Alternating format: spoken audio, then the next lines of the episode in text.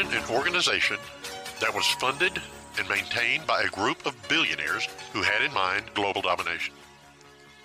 This organization began with this objective in mind, but it was founded at the end of World War II with the idea of resolving international conflicts and bringing global peace. But it's developed into one of the most influential organizations in the world with power to sway the nations financially, politically, spiritually, and educationally, usurping the sovereignty of nations throughout the world. Presidents, kings, and potentates from all over the globe have willingly signed treaties on behalf of their people, people who have not been aware of what all these things entail. What would you call such an organization? We call it the United Nations. Located in Lake Success, New York, this organization was formed in 1945 on land donated by the Rockefeller family and with funding from Andrew Carnegie. Its charter has been ratified by China, France, Soviet Russia, the United Kingdom, and the United States of America, along with a majority of other signatories. 51 nations in all comprise the original members, joined together in order to achieve the willing cooperation of free peoples in the world in which, relieved of the menace of aggression, all may enjoy economic and social security. What have they achieved over the past 77 years? It's definitely a subject worth considering. I am Frank Goss with Vintage Broadcasting and would like to invite you to walk with us as we consider this topic. We'll be reading from the book Global Tyranny, Step by Step The United Nations and the Emerging New World Order, written by William J. Jasper. Some things need to be brought into the light, and we as a people should know the truth. Truth, if you believe it, brings freedom.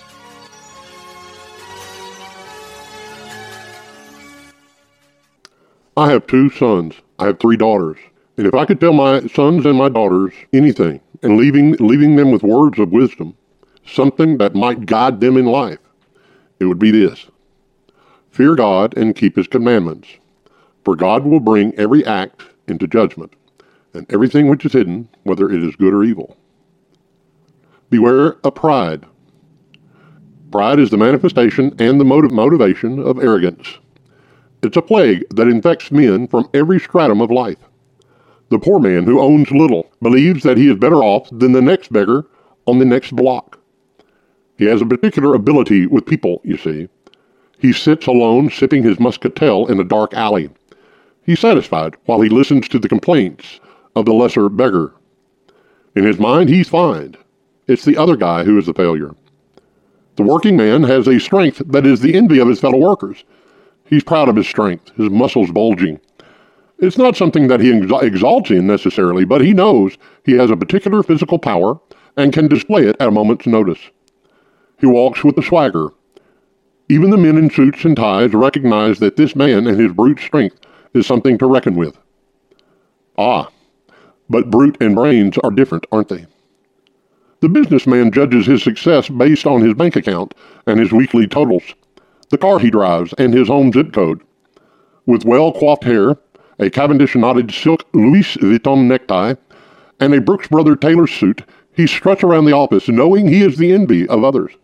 He gloats in his own magnificence. Then there are those who are ultra arrogant. They fly about the world in private jets, they sell the seas in multi million dollar lots, and they dwell behind the walls of their secret fortresses. Money flows to them like water in an endless stream. They seem to have no worries. They are petulant, pampered, and pretty boys who have never had to work a day for what they have. Trust fund kids who have servants, who have been catered to, and who have little to do with their time. They've attended the best schools, traveled extensively, and have lived in the lap of luxury. They flitter hither and yon, feeling ever so important, attending elite gatherings. They may spend a week or so in Davos, Switzerland, at the World Economic Forum. They speak a few words of wisdom at the gathering and then fly off once more, maybe down to Jekyll Island, or perhaps they'll attend the Redwood Forest gathering. It is said that some of the best sex workers always attend, ready to receive hundreds of the top world leaders at these gatherings. Bill Gates can attest to this. You know he felt a twinge of sadness upon hearing of the passing of his friend Jeffrey Epstein. But word has it that Greece is the place to be. Vouliagmeni, they say. They feel meaningful and rich.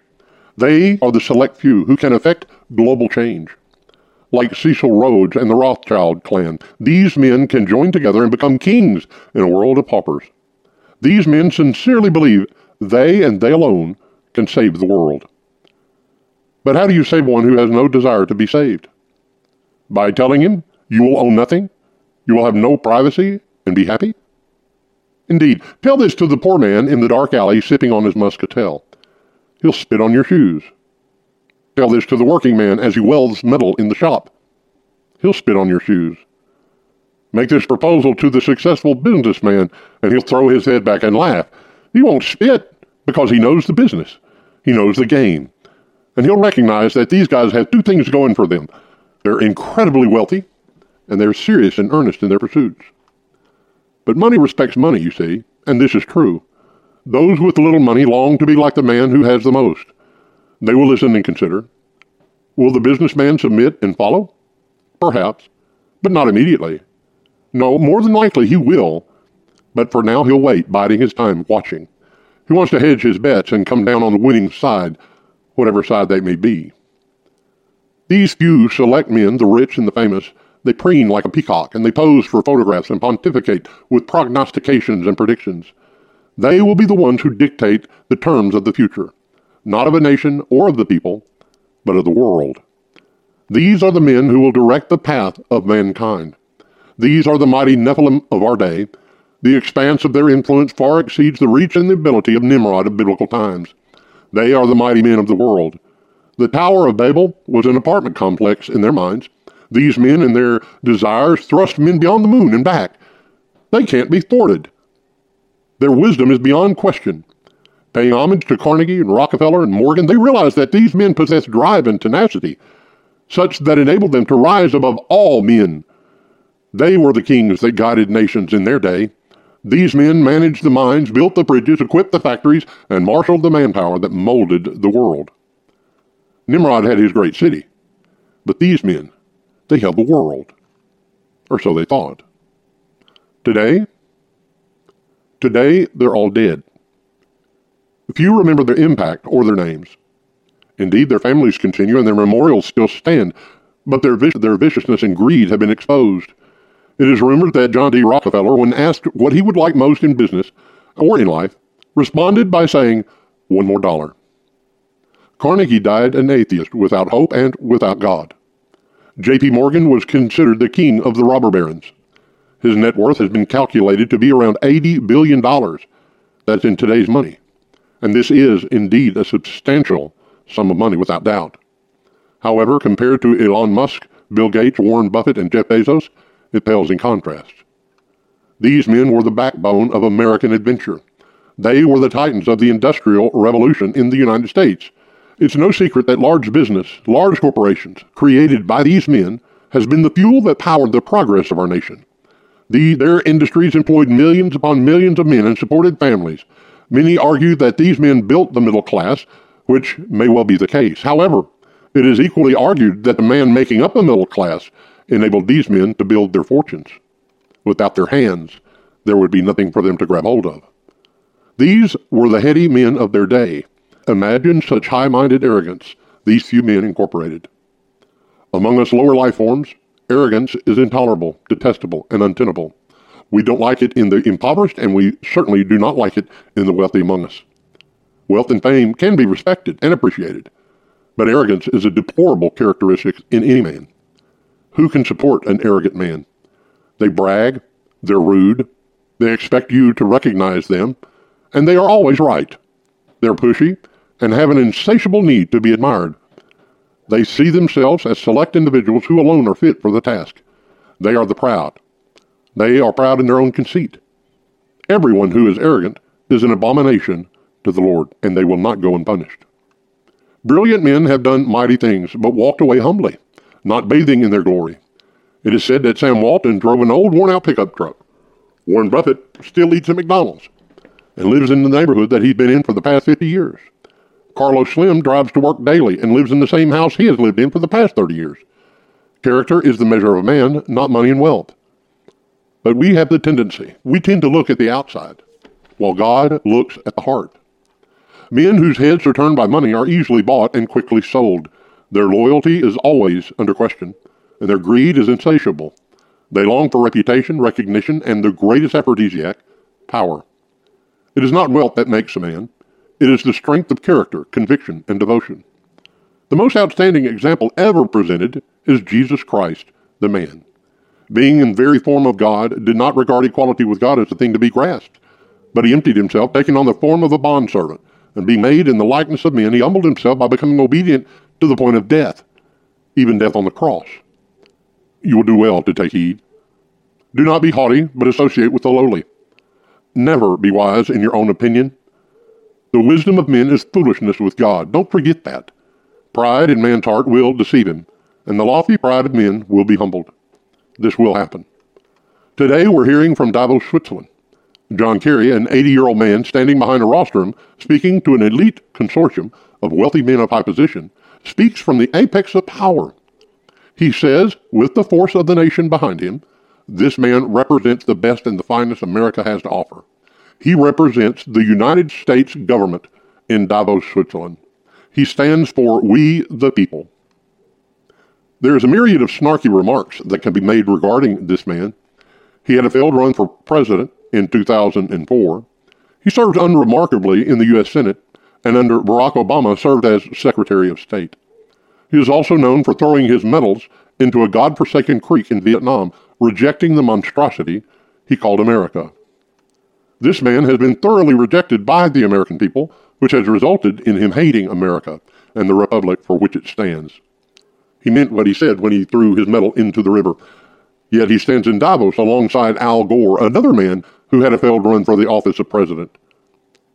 Ironically, both of these men lost to George W. Bush in their efforts to reach the White House. Al Gore spent debate night with George W. Bush rolling his eyes and sighing at the obvious dullard that would soon become president. Kerry was more of Clinton, and the nation had had its fill of Bill Clinton's corruption. It was not that Bush was a better man, but it was that the extreme positions of Al Gore and John Kerry represented a globalist approach to governing and a far left view that embraced Marxist principle and goal. America does not support socialism despite how Americans feel about these men, these two men in Davos, Switzerland, acting as American spokesmen. They stand as Marxists among Marxists, and these men feel right at home. But they do not have the support of the American citizen. The troubling thing is that what we have heard come from the mouth of John Kerry and Al Gore as they stand in, in Davos, Switzerland. They do not represent my interest nor the interest of any that I know. I quote John Kerry here it's pretty extraordinary that we, a select group of human beings, because of whatever touched us at some point in our life, we are able to sit in a room and come together and actually talk about saving the planet. I mean, it's so almost extraterrestrial to think about saving the planet. If you said that to most people, most people, they think that you're just a crazy tree hugging lefty liberal, you know, do good or whatever. But really, that's where we are. Then there's Al Gore. Al Gore has gone where few men dare to go. He has ventured into La La Land, telling us that the snow on Mount Kilimanjaro would disappear by 2002. That was 20 years ago, and the snow still melts in the spring and rolls down off the peaks of Mount Kilimanjaro. Yet he's still respected. He's still heard ranting about the coming world disaster that awaits us. We're all doomed if you listen to Al Gore. These men are loons that are selling us out. Their arrogance is terrible, their pride is sickening, and their views are truly extraterrestrial, meaning otherworldly. There is a significant disconnect between the men of Davos and we, the little people. They are the select elite, a genuinely select group of human beings chosen from among the best of the best. Yet they are convinced that they have a better way and that you and I are simpletons, lacking the ability to understand. We don't understand that crops are not affected when you quit using fertilizer. But these men of Davos, they do. They're the green thinking adults. And they told the farmers not to use fertilizer. And now the people are starving. We don't understand that. We don't understand why these men walk away unscathed and unpunished. We don't understand how a young man can have his penis removed and all of a sudden he's become a female. We don't understand that. We don't understand how a young man can do this and not suffer irreparable psychological damage. We don't understand how a man lying with another man as he would with a woman can be possibly considered normal behavior. We don't know how these men can fly in from all over the world in private jets emitting tons of carbon emission that they rail against and not see the utter hypocrisy of their action. We don't know how governments can support the children of their nation being taught that the color of their skin relegates them to a life of oppression. We don't understand why a white man is suddenly a racist, not by attitude, but due to the color of his skin. But we do this. We laugh at these men. We laugh along with God Himself. These wicked men, these arrogant men plan and scheme, but the Lord laughs, seeing that their day is coming. He laughs at the vanity of these men and their ineffective and futile efforts to escape the laws that he himself has set in place.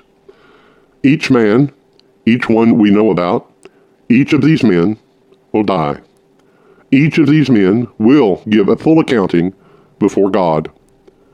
While they are in Davos, he rebukes them in his anger and he terrifies them with the future. They stand afraid the climate is going to collapse on them. But we understand that the climate is controlled by God alone, not by some whimsical machinations of men. This gives me both emotional relief, spiritual rest, and a great deal of assurance. I may not know the future, nor do these pompous, arrogant men in Davos, nor did Rockefeller, Carnegie, or J.P. Morgan. But I do know who holds the future, and he will not countenance the sinful pride of arrogant and vain men. He gives grace to the humble and the contrite in spirit, but he resists the proud. These great men in Davos, they're fighting against the God of all creation. They're shaking their hands in his face and thinking that they will walk away unscathed, unpunished. My faith is in God alone, and I believe what he has said in the Bible. I hope you do too.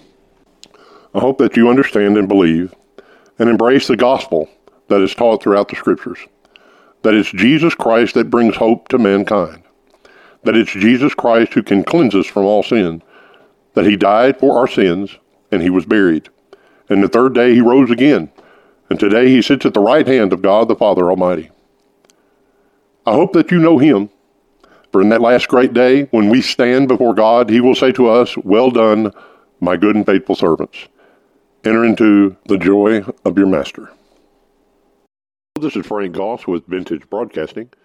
It's been a distinct privilege to provide for you, our listeners, a fact filled historical perspective on public education in the United States through our podcast, John Dewey's Dumb Down of the American Mind, as well as considering the definite decline we're facing in our culture with global Marxism from the top down. The research and the facts are quite revealing and, in many cases, stunning. If you or your organization would like us to speak to your group, please contact us at vintagebroadcasting2020 at gmail.com. That's vintagebroadcasting2020 at gmail.com or call 606 776 3845. That's 606 776 3845. We appreciate your participation and thank you very much.